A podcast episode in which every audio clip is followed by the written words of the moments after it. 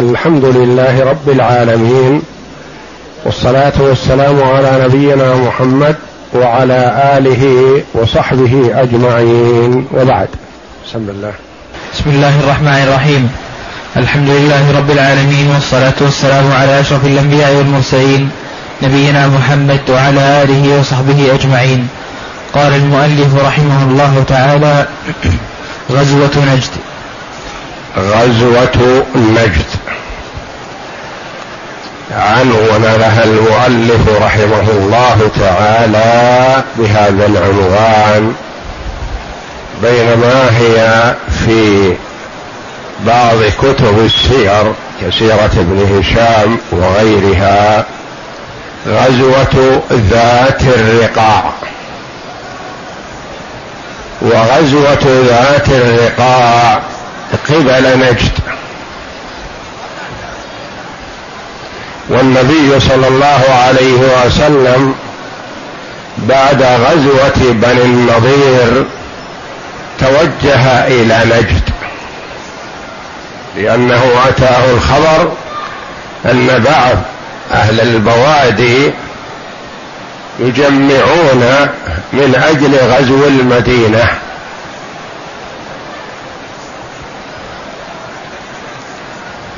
وقد قرب موعده صلى الله عليه وسلم مع أبي سفيان في موعدهما في بدر.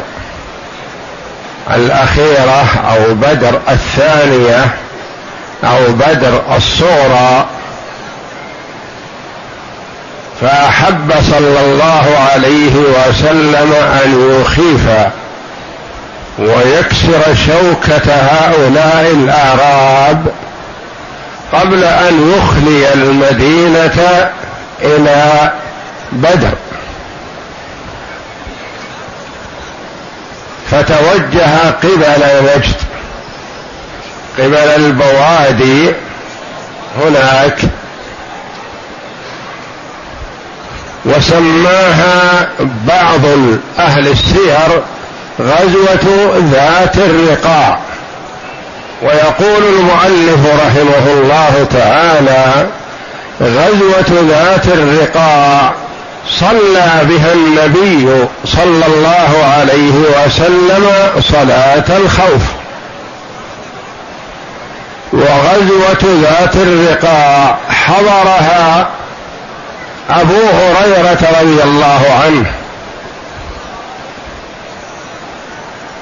وغزوة ذات الرقاع حضرها أبو موسى الأشعري رضي الله عنه. وأبو هريرة رضي الله عنه أسلم قبيل خيبر.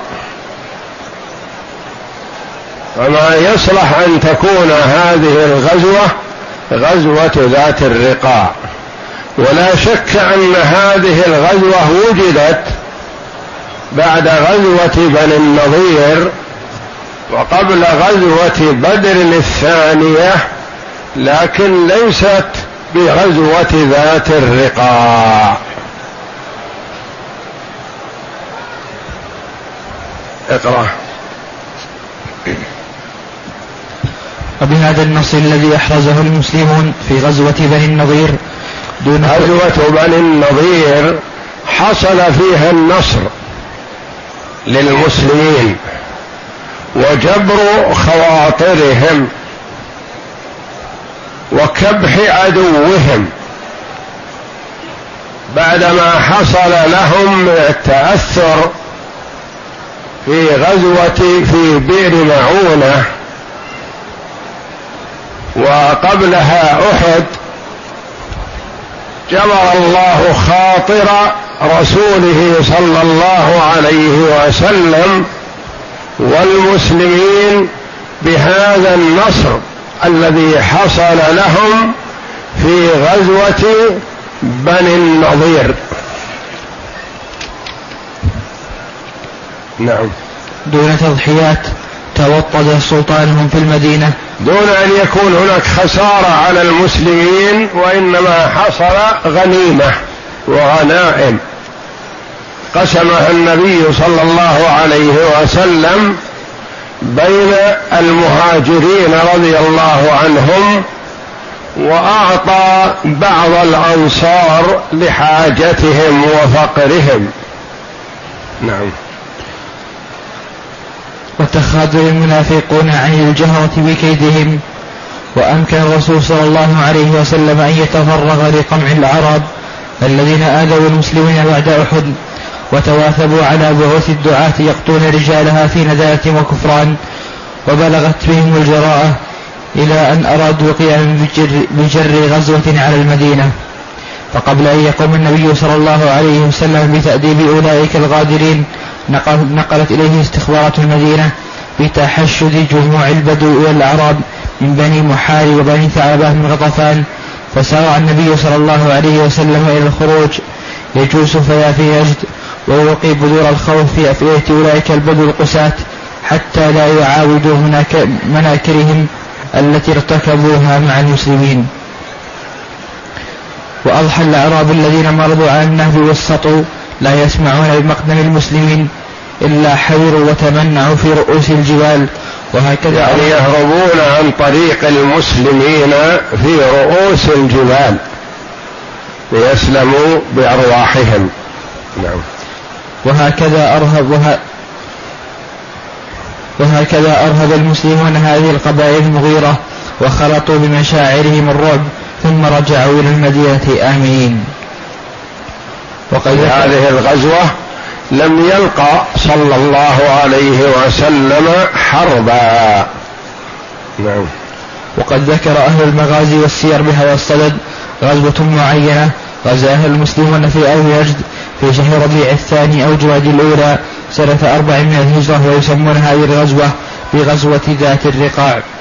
غزوة تسمى غزوة ذات الرقاع. قيل لأن الأرض كانت فيها أرض كأنها ورق موزعة كأنها أوراق يعني متباينة ألوانها أو أن فيها شجرة تسمى ذات الرقاع وقيل غير ذلك وهي متأخرة غزوة ذات الرقاع ليست في السنة الرابعة ما دام أن النبي صلى الله عليه وسلم صلى فيها صلاة الخوف وصلاة الخوف ما فرضت إلا متأخرة. نعم. فرضت بعد الأحزاب. وهذه الغزوة في قبل الأحزاب. نعم. وأما وقوع هذه الغزوة وأما وقوع الغزوة خلال هذه المدة فلا شك فيه. وهذا الذي كانت تقتضيه ظروف المدينة. فإن موسم غزوة بدر التي كان قد تواعد بها أبو سفيان حين انصرافه من أحد. غزوة بدر الثانية هذه غير غزوة بدر الأولى. وتسمى غزوة بدر الثانية وتسمى بدر الموعد وتسمى بدر الأخيرة وتسمى بدر الصورة لأن هذه الأسماء لها لتميزها عن بدر الكبرى بدر الأولى التي حصل فيها النصر والتأييد من الله جل وعلا لعباده المؤمنين وأمدهم بالملائكة يقاتلون معهم. نعم.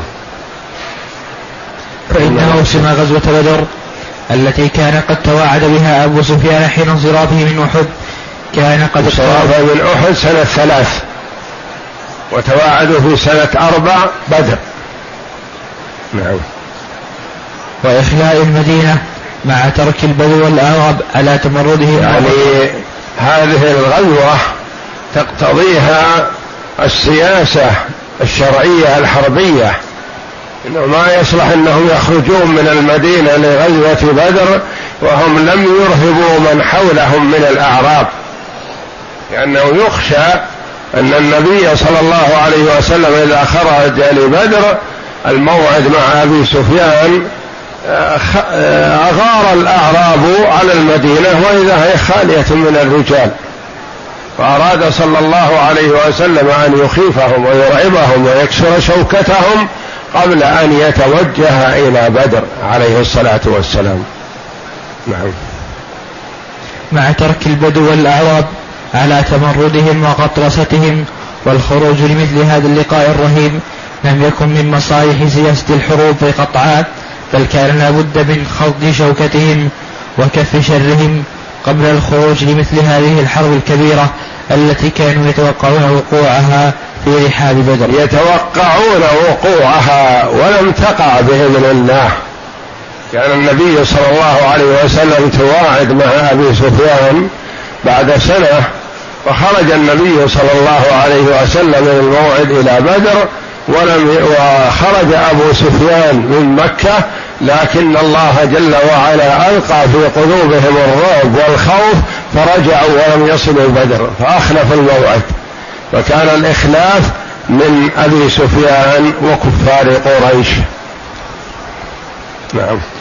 وأما, وأما أن تلك الغزوة التي قادها الرسول صلى الله عليه وسلم في ربيع أو جماد الأولى سنة أربع من الهجرة هي غزوة الرقاع فلا يصح فإن غزوة ذات الرقاع شهدها أبو هريرة وأبو موسى الأشعري رضي الله عنهما وكان إسلام أبي هريرة قبل غزوة خيبر بأيام وكذلك أبو موسى الأشعري رضي الله عنه وافى وأفى النبي صلى الله عليه وسلم. موسى الأشعري أتى إلى النبي صلى الله عليه وسلم في خيبر. نعم. وأفى النبي صلى الله عليه وسلم بخيبر. وإذا فغزوة ذات الرقة بعد خيبر ويدل على تأخرها عن السنة الرابعة أن النبي صلى الله عليه وسلم صلى فيها صلاة الخوف. غزوة ذات الرقاع صلى فيها صلاة الخوف. وغزوة الأحزاب ما صلى فيها النبي صلى الله عليه وسلم صلاة الخوف مع أنه يستدعي الأمر لكن ما نزلت. ماذا نزلت صلاة الخوف إلا بعد؟ في غزوة أسفان كان النبي صلى الله عليه وسلم والمشركون وتمارأ المشركون فيما بينهم قالوا فاتنا أن نغير على المسلمين وهم في صلاة الظهر. لكن ستأتيهم صلاة التي هي صلاة العصر أحب إليهم من كل شيء. فإذا دخلوا في صلاة العصر أغرنا عليهم. والله جل وعلا يعلم السر وأخفى فأنزل الله جل وعلا صلاة الخوف بين الظهر والعصر. فصلى النبي صلى الله عليه وسلم صلاة الخوف في صلاة وقت صلاة العصر. التي فيها الحراسة في أثناء الصلاة ولها صور عدة تأتي في كتاب الفقه.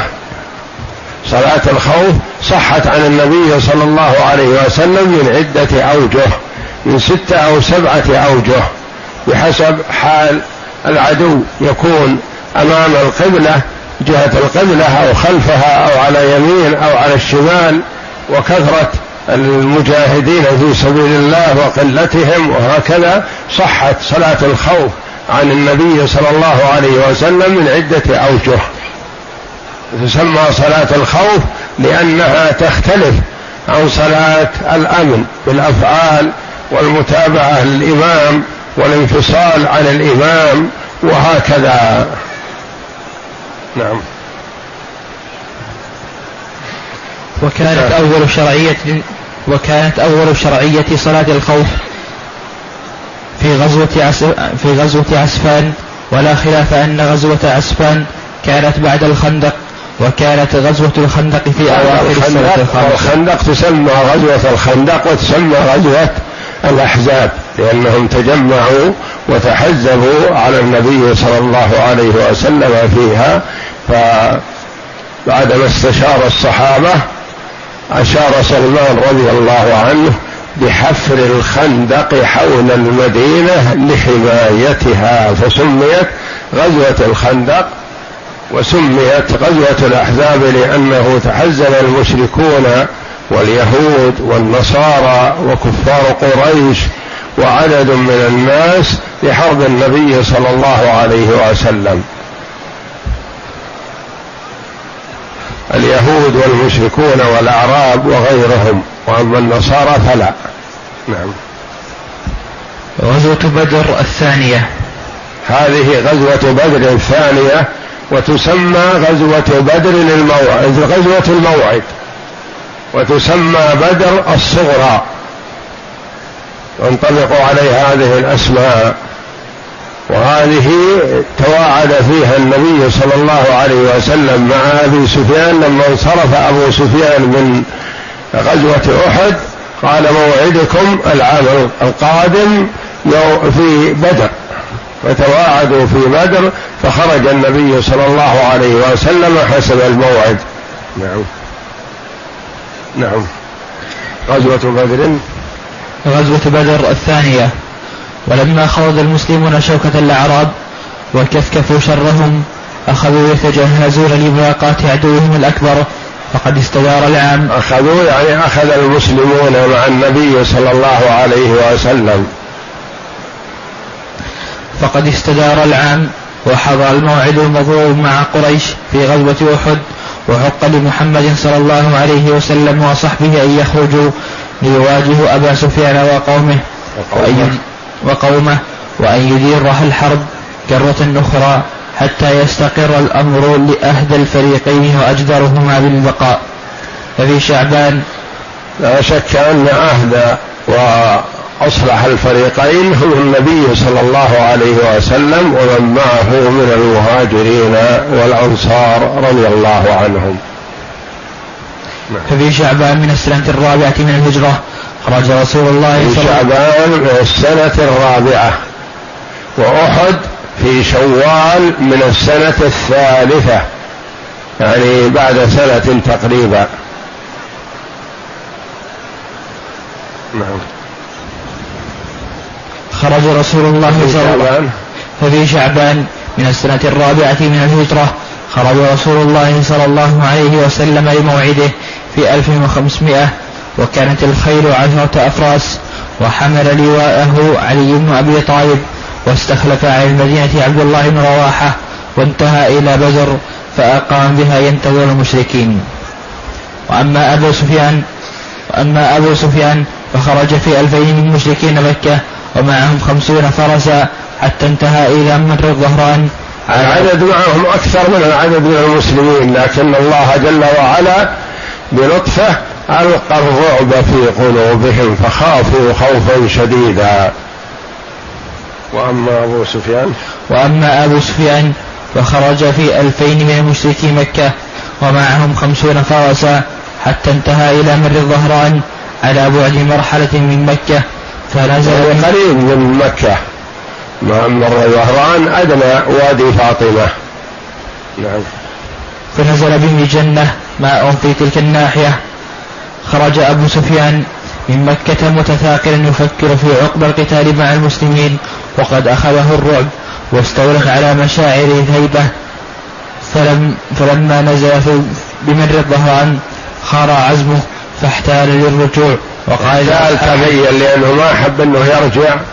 يا هزيمة أو يقولنا خايفين أو يغلبنا محمد أو يظهر هذا وإنما تحيل حيله يحب أن يرجع فاحتال على الجيش وقال لهم ما قال. نعم. فاحتال فاحتال للرجوع. وقال لأصحابه يا معشر قريش إنه لا يصلحكم إلا عام خصم ترعون فيه الشجر وتشربون فيه اللبن وإنكم وإن عامكم هذا عام جدب وإني راجع فارجعوا. تخيل قال إن العام هذا غير مناسب للغزو. ولما قال لأن العام عام جد الأرض ما فيها شجر ولا فيها والدواب ما فيها لبن ولا يصلح للحرب إلا عام خصب. تكون الدواب ترعى الشجر. والرجال والمقاتلون يشربون اللبن ويتقوون على على القتال. ولكن أشير عليكم أن ترجعوا هذه السنة ووافق هوى منهم ورغبة كلهم. ألقى الله جل وعلا في قلوبهم الرعب فأحبوا الرجوع إلى مكة. ويبدو أن الخوف والهيبة كانت مستولية على مشاعر الجيش أيضا. فقد رجع الناس ولم يبدوا أي مصادمة لهذا الرأي وأي يعني عادتهم إذا أرادوا أن ينكسوا يجدون منهم شجعان ما يحبون الرجوع يعارضون. لكن في هذه المرة صادف هوى من الجميع ورغبة في الرجوع من الجميع. خافوا وهم متشائمون خاصة من بدر لأنهم رأوا ما رأوا في بدر. أعز الله جل وعلا أولياءه وخذل أعداءه وخافوا أن تكون هذه بدر مثل بدر الأولى. فرجعوا. فقد رجع الناس ولم يبدوا أي مصادمة لهذا الرأي وأي إصرار وإلحاح على مواصلة السير بلقاء المسلمين. وأما المسلمون فأقاموا بدر ثمانية أيام ينتظرون العدو وباعوا ما معهم من التجارة فربحوا بدرهم درهمين ثم ويحضر أناس في المواطن التي يجتمع فيها الجيش ويجتمع الناس يحضر أناس للتجارة. ما يقاتلون لا مع الفريق ولا مع الفريق وإنما يحضرون إن كان معهم سلع يبيعونها أو يشترون مما مع غيرهم. فكسب المسلمون في هذه الوقعة على سبيل التجارة لا على سبيل الحرب والغنيمة لأنهم عرضوا ما معهم مما يريدون بيعه فباعوه بثمن مناسب لهم. باعوا ما يساوي الدرهم بدرهمين وكسبوا. وأما المسلمون؟ وأما المسلمون فأقاموا بدر ثمانية أيام ينتظرون العدو وباعوا ما معهم من التجارة فربحوا بالدرهم درهمين ثم رجعوا إلى المدينة وقد انتقل زمام المفاجأة إلى أيديهم. يعني صار الخوف للأعداء منهم فأخافوا العدو. وتوطدت هيبتهم في النفوس وسادوا على الموقف. وتعرف وتعرف, وتعرف هذه الغزوة. ببدر الموعد. ببدر الموعد لأن النبي صلى الله عليه وسلم تواعد فيها مع أبي سفيان. وبدر الثانية وبدر الآخرة. بدر الثانية لأن الأولى التي حصلت في السنة الثانية في رمضان. هذه تسمى الثانية. وبدر الآخرة لأنها تلك هي الأولى وهذه الأخيرة. وبدر الصغرى. وبدر الصغرى لأنه وإن كان الجيش فيها كبير الجيش في في بدر الأولى اللي مع النبي صلى الله عليه وسلم ثلاثمائة وبضعة عشر. وجيش كفار قريش ألف أو يزيدون أو ينقصون. والمسلمون يعتقبون الثلاثة والأربعة يعتقبون بعير. وليس معهم زاد ولا معهم سلاح لأنهم ما خرجوا لملاقاة جيش وإنما خرجوا لملاقاة عير. لكن ما حصل فيها من النصر والتأييد من الله جل وعلا سميت تلك بدر الكبرى لأن حصل فيها أمور عظيمة. وهذه بدر الصورة لأنها ما تساويها وليست قريبة منها وإن كان عدد الجيش مع النبي صلى الله عليه وسلم ألف وخمسمائة. وتلك الجيش اللي معه ثلاثمائة وبضعة عشر. لكن سميت الصغرى لأنه لم يحصل فيها قتال ولم يلقى النبي صلى الله عليه وسلم فيها عدوا. وإنما صارت بمثابة رحلة تجارية. تجارة باعوا واشتروا وألقوا الرعب في قلوب المشركين ومن يعاونهم وأرهبوا من حولهم من الأعراب ورجعوا إلى المدينة سالمين والحمد لله. والله أعلم وصلى الله وسلم وبارك على عبده ورسول نبينا محمد وعلى آله وصحبه أجمعين.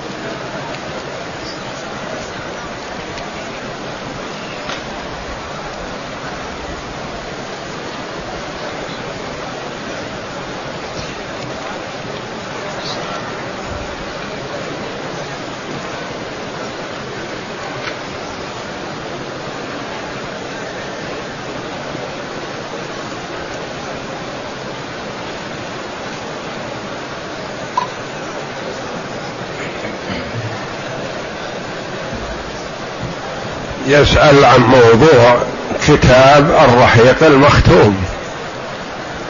موضوعه واضح هو في السيرة النبوية سيرة النبي صلى الله عليه وسلم.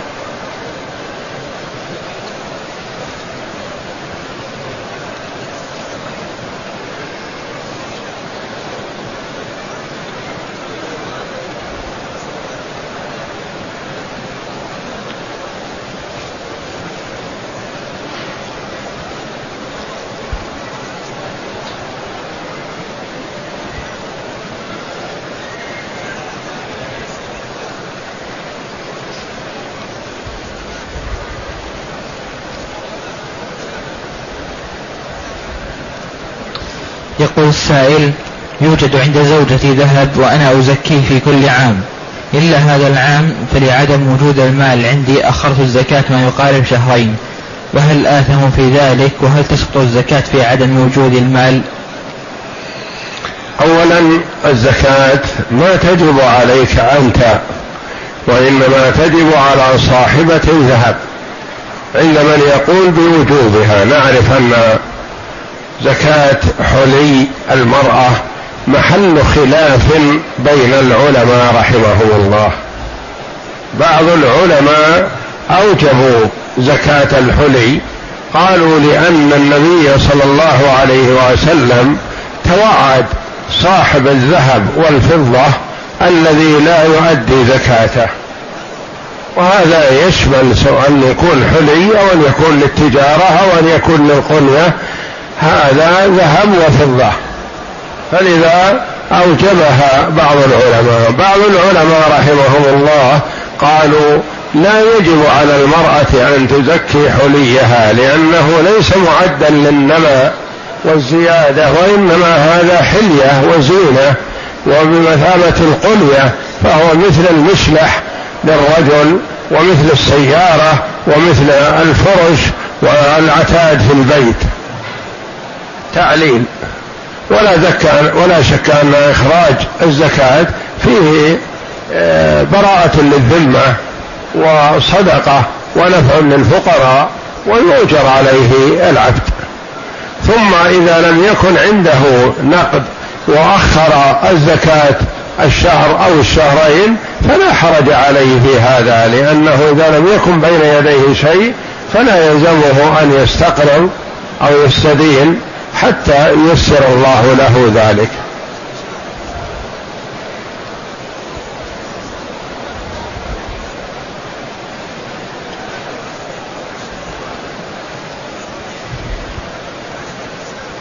يقول السائل مبلغ وقدره مئتي ألف ريال كيف يوزع على أربع بنات؟ إذا كان هذا نصيبهن وهن متساويات فيما ذكرت أنت أنه تركة أو ميراث أو ماذا يكون. مئتين ألف على أربع بنات إذا كان نصيبهن بالتساوي فلكل واحدة خمسين وأما إذا كان هذا المبلغ هو التركة كلها وخلف أربع بنات فللبنات الثلثين فقط من التركة وما بقي فهو لأولى رجل ذكر أو إن كان هناك أصحاب فروض آخرين. السؤال ناقص. مئتين ألف كيف توزع على أربع بنات؟ إذا كان مشتراك بينهن فلكل واحدة خمسين ولا أظن أن هذا هو المسؤول عنه لأن هذا واضح ما يخفى.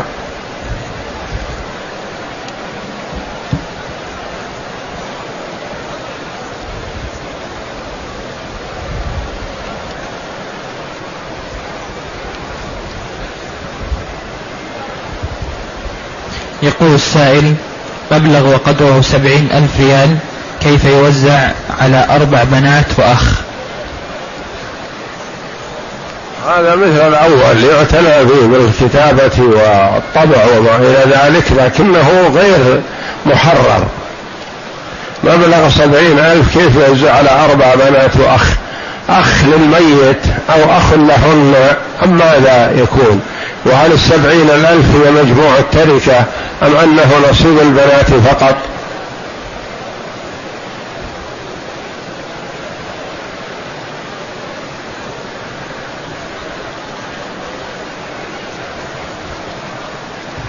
يقول كيف يوزع جار البيت على أربع بنات وأخ؟ ما حرر السؤال؟ هيحسن الإنسان إذا كتب سؤال أن يوضح. أخ لمن؟ أخ للميت أو أخ لهن. وهذا البيت ملك لهن أو ميراث. يقول السائل عندي مبلغ من المال حال عليه الحول لإخراج الزكاة منه وجاءني في نفس الوقت مال غيره في ميعاد الإخراج. وعندي قسط سنوي في نفس الميعاد وعاد المبلغ الأول تقريبا فهل أخرجه من المال الأول والمال الثاني أنتظر يحول عليه الحول لإخراج الزكاة أم يكون المال كله للزكاة؟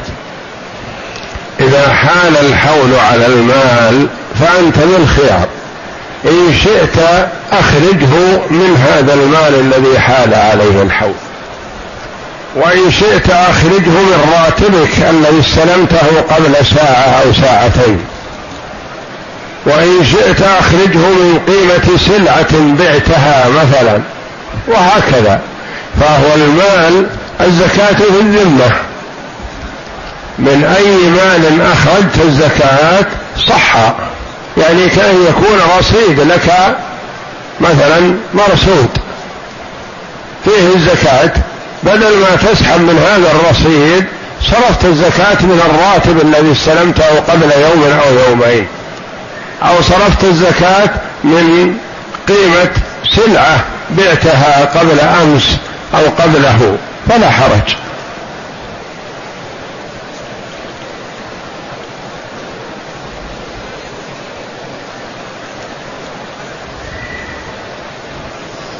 يقول السائل هلك هالك عن أم وأخ لأم وأخت لأم؟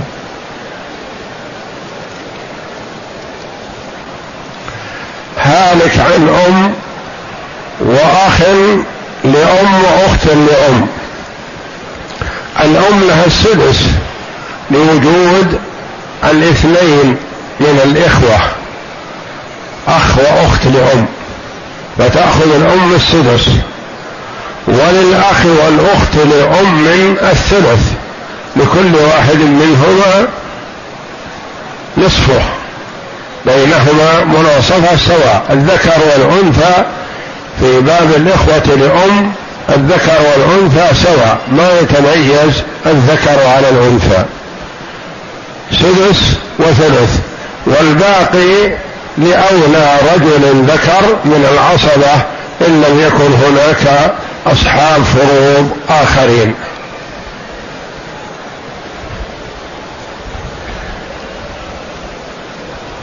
يقول السائل هلك هالك عن أم وثلاثة إخوة لأم وأخ شقيق.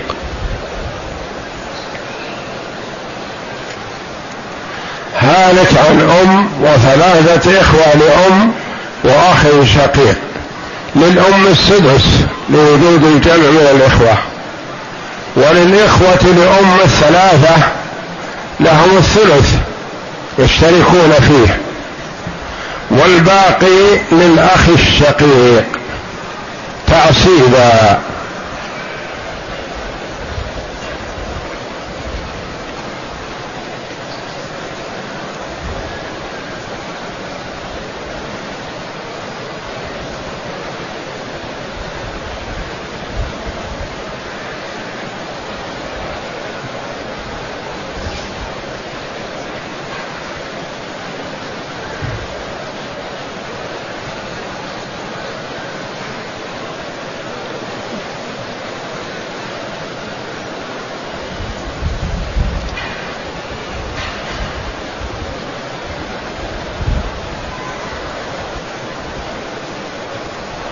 يقول عندي عدد من الأولاد ولم أعق لأحد منهم.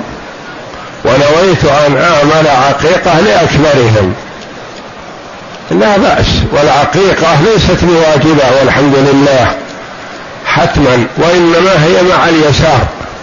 فما ينبغي للإنسان أن يستدين ليعق عن ولده يشغل ذمته ولا أن يسأل الناس ليعق عن ولده.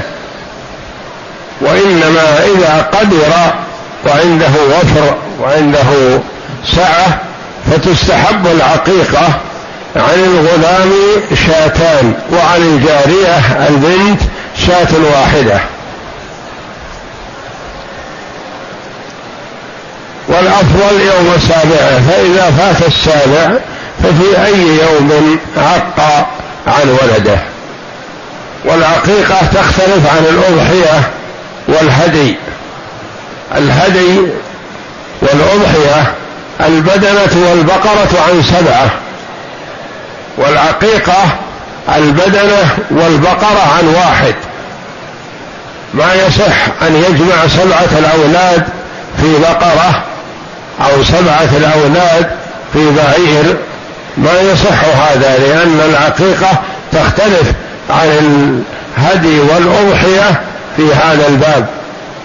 البعير ما تم له خمس سنين عن سبعة في الأضحية والهدي والبقر ما تم له سنتان عن سبعة في الهدي والأضحية.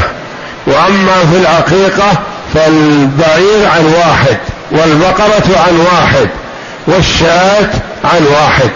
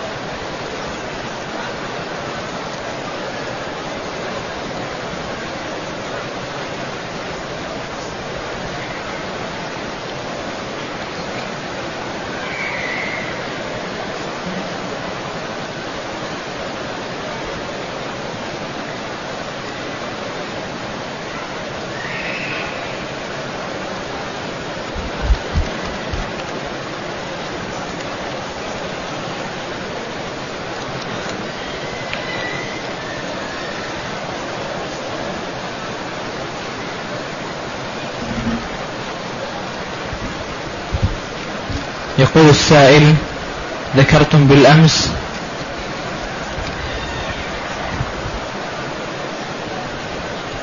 ذكرتم بالأمس أن المني إذا جانب مكانه وجب الغسل فما صفة ذلك وكيف يعرف المرء ذلك؟ نعم. يعني عند تحرك الشهوة وعند عمل يستدعي ذلك يستوجب هذا أحيانا. يشعر الإنسان بانتقال المني وتحركه ولم ينزل. قال العلماء في هذه الحال إذا شعر الإنسان بانتقال المني ولم ينزل لم يخرج فإنه يغتسل له. لأنه انتقل عن مكانه. فإذا خرج بعد هذا فالغالب أنه يخرج بلا بغير دفق ولا لذة فلا يغتسل له حينئذ. وإنما قد يكون خروجه الأخير ناقلا للوضوء فقط.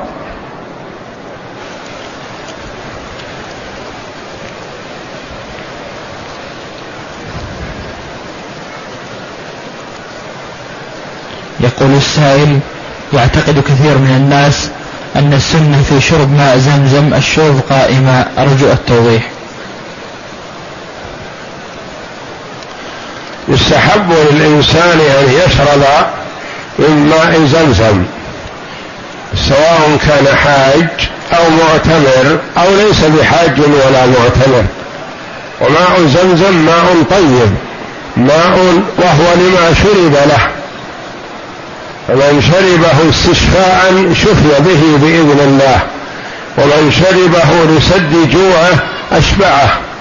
وقد عاش عليه عدد من الصحابة والسلف ما يذوقونه وقت طويل إلا ماء زمزم وهو ماء طيب وطعام طعم وشفاء سقم ويستحب للإنسان أن يدعو عند شربه بما تيسر من الدعاء و وإن شربه قائما أو قاعدا فلا حرج وإنما يستحب التضلع منه يعني الإكثار منه لأن المنافقين ما يستسيغونه ولا يتضلعون منه ولا يشربونه لأنه ليس بحلو وإنما في شيء من الملوحة فلا يستسيغه إلا المؤمن آه، اتباعا لتوجيه النبي صلى الله عليه وسلم بالثناء عليه.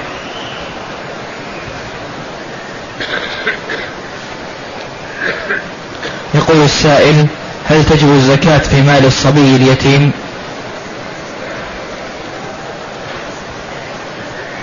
نعم تجب الزكاة في مال الصبي سواء كان يتيم أو ليس بيتيم.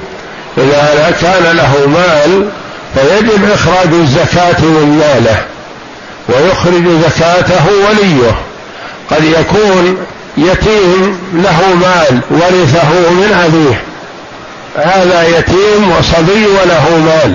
فوليه الذي يوليه عليه أبوه أو يوليه عليه الحاكم يخرج زكاة ماله. وقد يكون الصبي ليس بيتيم وله مال. كان يكون أبوه حي. لكن ورث هذا المال من أمة أو ورثه من غيرها ممن من أقاربه فورث فكان له مال ووليه أبوه. والابن آدم إذا كان أبوه حي ما يقال له يتيم ولو ماتت أمه. فيتم الآدمي بفقد أبيه ويتم الحيوان بفقد أمه. فقد يكون له مال وليس بيتيم عند أبيه ومع أبيه فيخرج أبوه زكاة ماله الذي بلغ نصابا وحال عليه الحول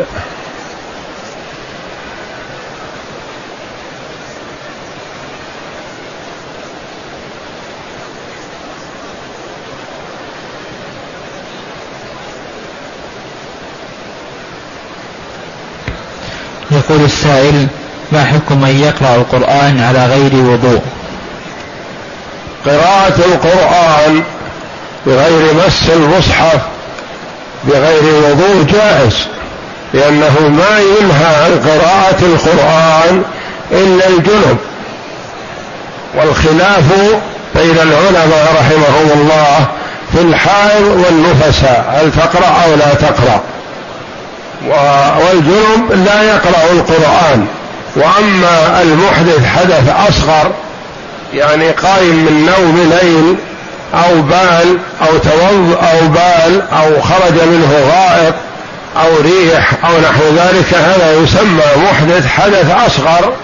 ما يمنع من قراءة القرآن والخلاف بين العلماء رحمهم الله في مسه للمصحف.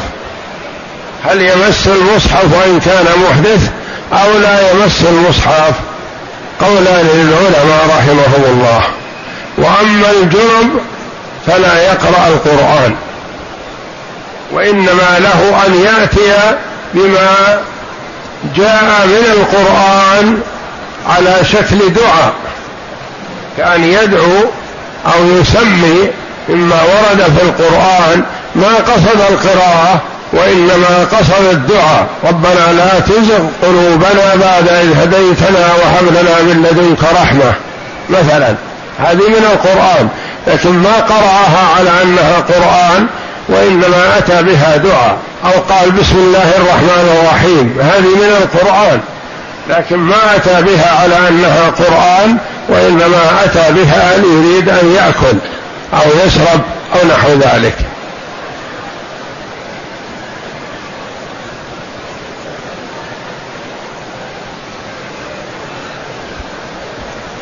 يقول السائل هل يصح توكيل رجل في دولة أخرى ليذبح عقيقة ابني؟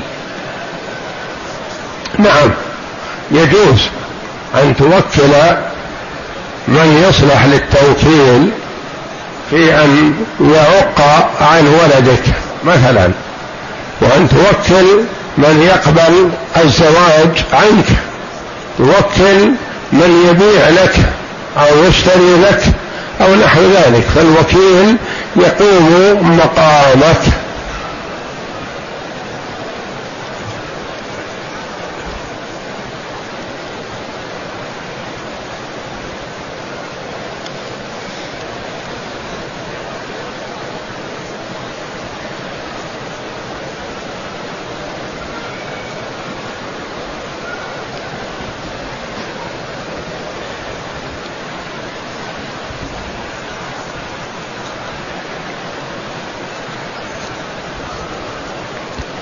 يقول السائل إذا داعب الرجل زوجته في نهار رمضان وحصلت مباشرة دون علاج ولكن تحرك الشهوة وخروج المذي فما حكم الصيام؟ وهل يوجب الغسل؟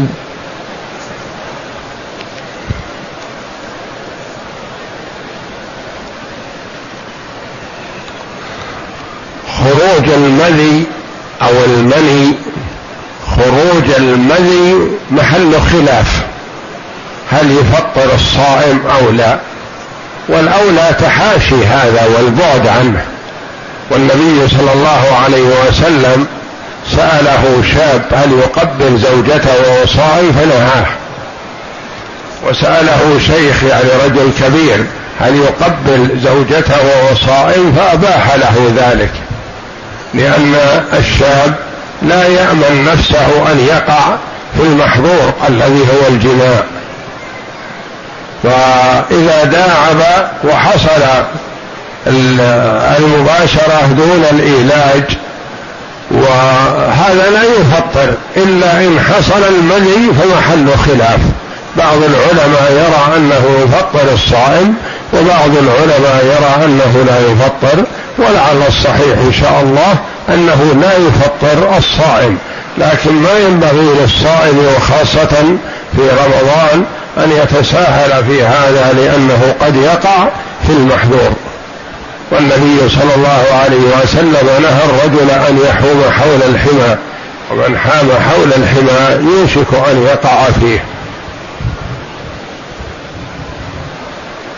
وهل يجب عليه الغسل إذا كان مجرد المني فهو ما يجب فيه غسل.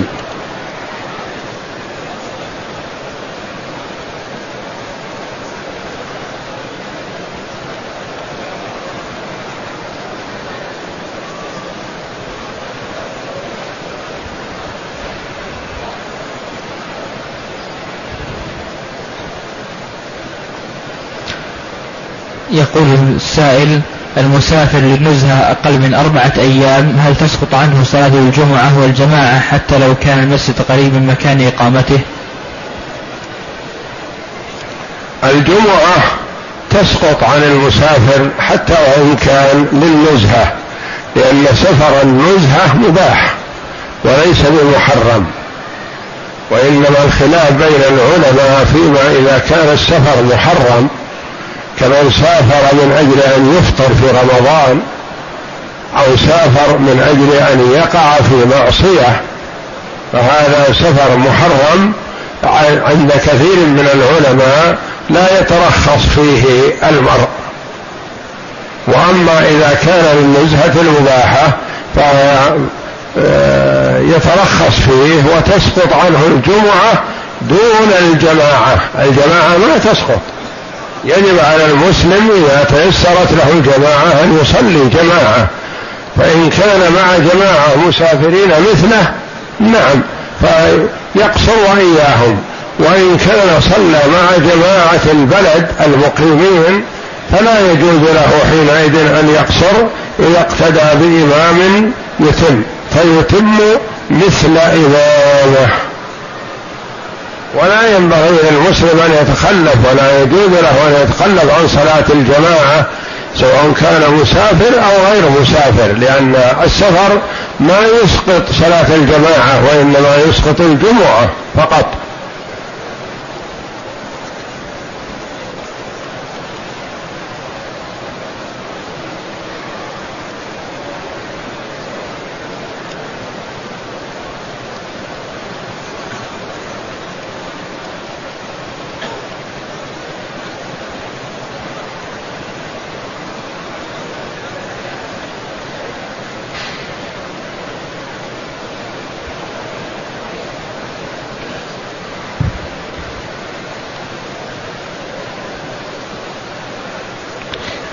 السائل ابني يدرس في أوروبا ومدة إقامته حوالي شهرين ويتباعد وقت المغرب والعشاء يصليهما جمع تقديم وكذا الظهر والمغرب فما الحكم الظهر والعصر.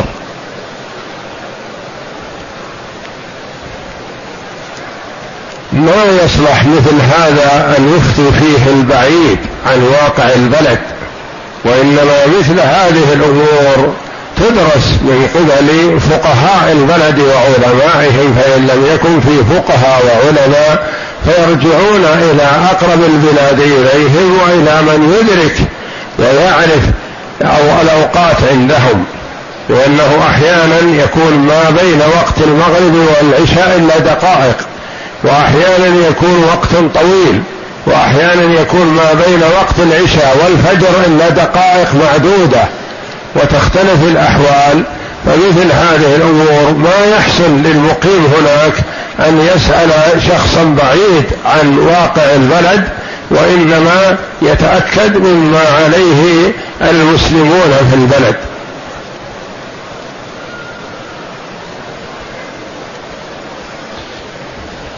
يقول السائل أثناء الصلاة بالحرم أيهما أولى النظر إلى الكعبة أم إلى محل السجود؟ الأفضل النظر إلى موضع السجود. المصلي ينظر إلى موضع سجوده ولا ينظر إلى الكعبة حال صلاته وإنما ينظر إلى موضع سجوده. فإن نظر إلى الكعبة فالصلاة صحيحة والحمد لله لكن النظر إلى الكعبة يجعله يفكر ويتشتت نظره ويكون عنده كثير من الانشغال ونحو ذلك واهتمام بما بين يديه فالأفضل للمصلي أن ينظر إلى موضع سجوده.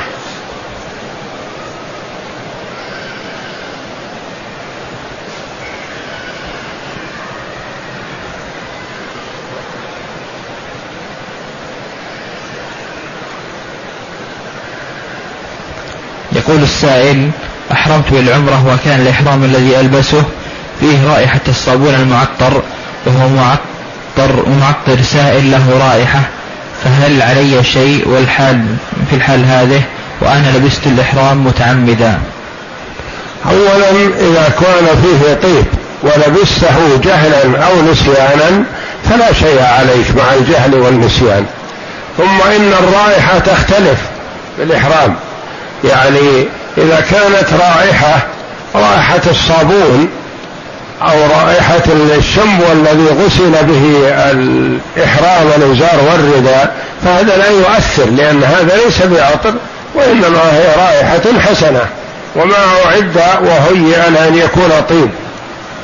وأما إذا كان فيه طيب مطيب بطيب فيحسن غسله قبل أن يحرم به. فإن أحرم به لزمه استدامته فإن خلعه فلا يلبسه وفيه الطيب حتى يغسله. والأولى للمحرم إذا أراد أن يتطيب أن يطيب جسده ولا يطيب إحرامه. يطيب رأسه ولحيته وشاربه طيب يستمر معه. فتقول عائشة رضي الله عنها كأني أنظر إلى وبيس المسك في مفارق رسول الله صلى الله عليه وسلم.